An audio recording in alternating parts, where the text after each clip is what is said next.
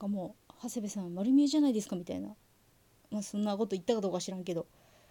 村正もね、まあ、でも村正はさ伝説が妖刀だとかなんとかだとかいう話だけど。村正自体はなんか割と普通普通っちゃ失礼だけど。なんか普通にかっこいい刀だったけどね。そんなまああれが妖刀ってわけじゃないから。おどろおどろしい感じがねするわけでもなしだし。意外となんか堅実そうな刀だったな印象ね。さその部屋これとあのつなんだっけ次あそうそうあの山んば切りのねあの本家長義の刀あってあのなんかねすごいんだよなんか。波紋がやばい。派手な派手っちゅうか綺麗なの。で波紋も綺麗だけど割とゴンブトのやつで。ゴンブトっちゅうとなんかね言い方悪いけど意外とごつくて綺麗だけどごつい刀だったから意外だったな。あれね本当の山場切りもあんなごっついのかな。なんかイメージちょっと違う感じだったけどあれはあれででも本当葉もかっこいいやつだったな名前がめっちゃ長いんだよねあれね。なんかすごい日記の日記みたいになっててもうちょっとねまとめた方がいいと思いますよみたいな ちょっと余計なことを思っちゃったけどまあそれはどうでもいいんだけど。でもなんかそのそっからしばらく見て多分ね一回もう1階に降りちゃうのかな？1階に降りたらなんか仏像ゾーンがあってすげえでっけえ仏像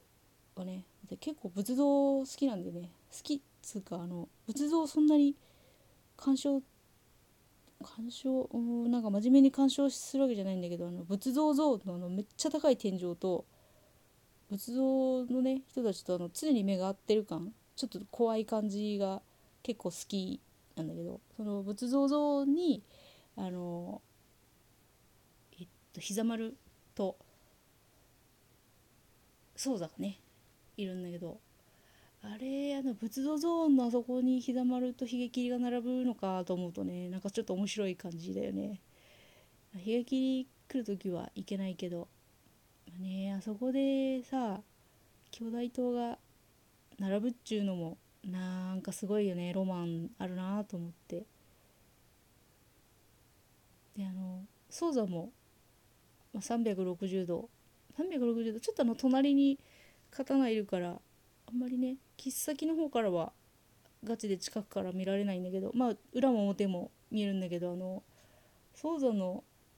さ何がすごいってあのあれだよね。織田尾張の神信長って入ってるやつ。もそうなんだけどあの表にさ本当あのほんとさなんつうの暴走族で言ったらさあの何々参上みたいなの掘られちゃったわけじゃん。自分の持ち主をあの打ち滅ぼした日付とかさいついつであの吉本をね倒して織田終わりの神ですみたいなあれはなんかまあそうねああなるよねみたいなどんだけ浮かれて入れたんじゃいあの名前をっつう感じでちょっとなんか想像には悪いけどその刀のなんかあの見事さとかそういうのよりもそっちの方になんかどうも聞い取られちゃってちょっと面白いなっていう。でねまあそんな感じで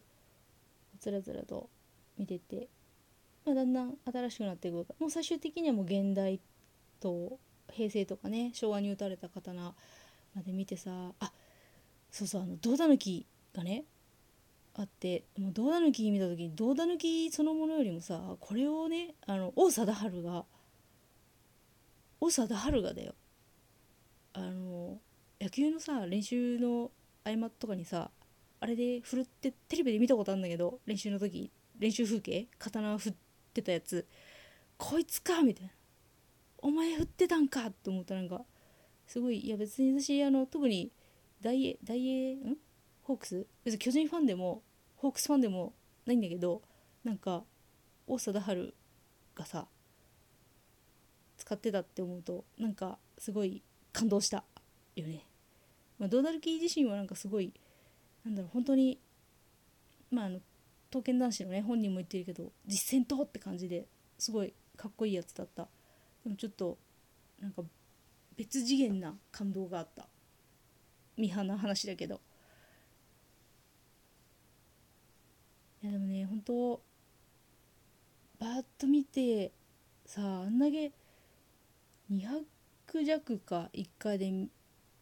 前期だけで見てもあそんなないのか。分かんないけど180とかそんなもん？いやもうさ頭爆発するよねあんなんさ。そんながっつり見てない素人でもさそんななんのにさあれ結構ガチめのさもうずっと見たかったんだよこれっていうのがさ並んでる人たちがあれ見たら大丈夫かな？生きてみんな生きて大丈夫？出られてる？若干ねちょっと心配になるよねあれね。すごいからさ。いやー本当にね。でもねあの私が行ったのがその2日目開催2日目だけどマジ台風チャミーこの野郎っていう日で午前中でもう閉館になっちゃうしそもそも多分台風来てるからっつって、まあ、見送った人とかもねいるだろうから全然混んでなくって並びも全然入って三日月とか粟田口の初めの1本目ぐらいで10人ぐらいかな並んでたの。そんなもんだったから全然余裕で見られたけどあれ混んでる日は大変だろうな本当にね。であとあのー、2回目ね2回目っちゅうかえー、っと火曜日か。10月2日の火曜日に行った時もまあ平日土平日だから混んでは全然なかった。全然ってわけじゃないけど混んでなかったからあれだけど。でねこれ別に博物館だから全然それはそれでそういう見方しても全然いいと思うんだけどあの本当朝一で行く時はマジ見たい刀があったらあの最初にもう全てをスルーして見たい刀のところにまず行った方がいいと思う。なんかねまあでも博物館の係さんに1日目だけどあのこれで戻っても大丈夫ですよねっつったらあのすごい笑顔と OK ポーズで「大丈夫です」って言ってもらったからま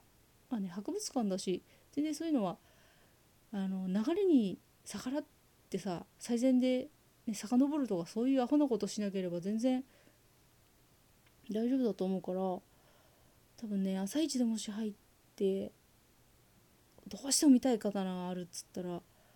最初にビャーっつって全てをほぽっていっちゃって満足したら、まあ、戻って好きなところから見るとかにした方がいいんじゃないかな多分あれ。って思うね。まあねこういうことはあのツイッターとかね文字で言っちゃうとさなんかまあうるせえのがねいたりするからあまり言わないけどその辺は臨機応変にやっちゃった方がいいんじゃないかなと思うな。今ねあの音声ガイド刀剣男子の方は借りてないけどあのユーマ佐藤の方すごい良かったんだけどあれもねあのツイッターでもよく言われてたけどあのー、実際の目の前に来てからスイッチをしても遅いからその見る直前ぐらいに若干予習的な感じで聞いてから本体の前に行った方が割といいかもしんない。それは。音声ガイドななけりゃねスルスルって言っちゃっていいと思うんだけどあとあの出口にね出たらあの初日トラリンがいてさトラリン結構彼はあれねサービス精神旺盛ねすごい面白いやつだったよ。ね見終わってパンクしそうな頭にトラリンがちょっと聞いたよ。ありがとうトラリンって感じ。でまあ出ると出ると左側があの脅迫のグッズ売り場で、まあ、刀関係とかね図録とかそこで取り扱ってて結構ね面白いグッズいっぱいあったから寄ってみるのもめっちゃいいと思うしでなんかパネルはねあのー全部見終わってから見に行ったんだけどパネルのさある缶がさめちゃめちゃ天井高くて超かっこいいとこでなんかこうすごいあれだった。若干ねあの天井高くてあの西洋建築だからちょっとあのセイントセイヤ感ちょっとあったよね。なんかかっこよかった。でもねそこにさ長谷部のさあの福伯のあのねコラボ絵飾ってあってさなんか今回ねちょっと書き星がなかったのはあれだけどなんかそれはそれですごいありがとうございますって感じ。あったな。でもコラボグッズもねなかなかかっこいいのいっぱいあって結構盛況だったけど。まあでも本当今回タイミングが良かったのがあのー博物館の中の方もコラこのパネルの方もそんなにね苦なく見られて結構ラッキーだったなとは思うね。まあでもねこれから11月ってなんか京都のあれなんか観光シーズン一番めっちゃ紅葉とかでやばい時期らしいからねあとテレビとかでね紹介はり紹介され始めたらさまあね混むだろうな。ゆったりね。みんながゆったり見れればいいけどそういうわけにもいかないから。私も後半もう一回行きたいけどどうかな。見られるかねちゃんとね。その辺。まあね。人が多いのがなんじゃいって感じやけどね。自分の見たいもの見るんだったらさ。多少のね。困難は。困難じゃないよそんなものはっていうね。いやー本当にねすごい。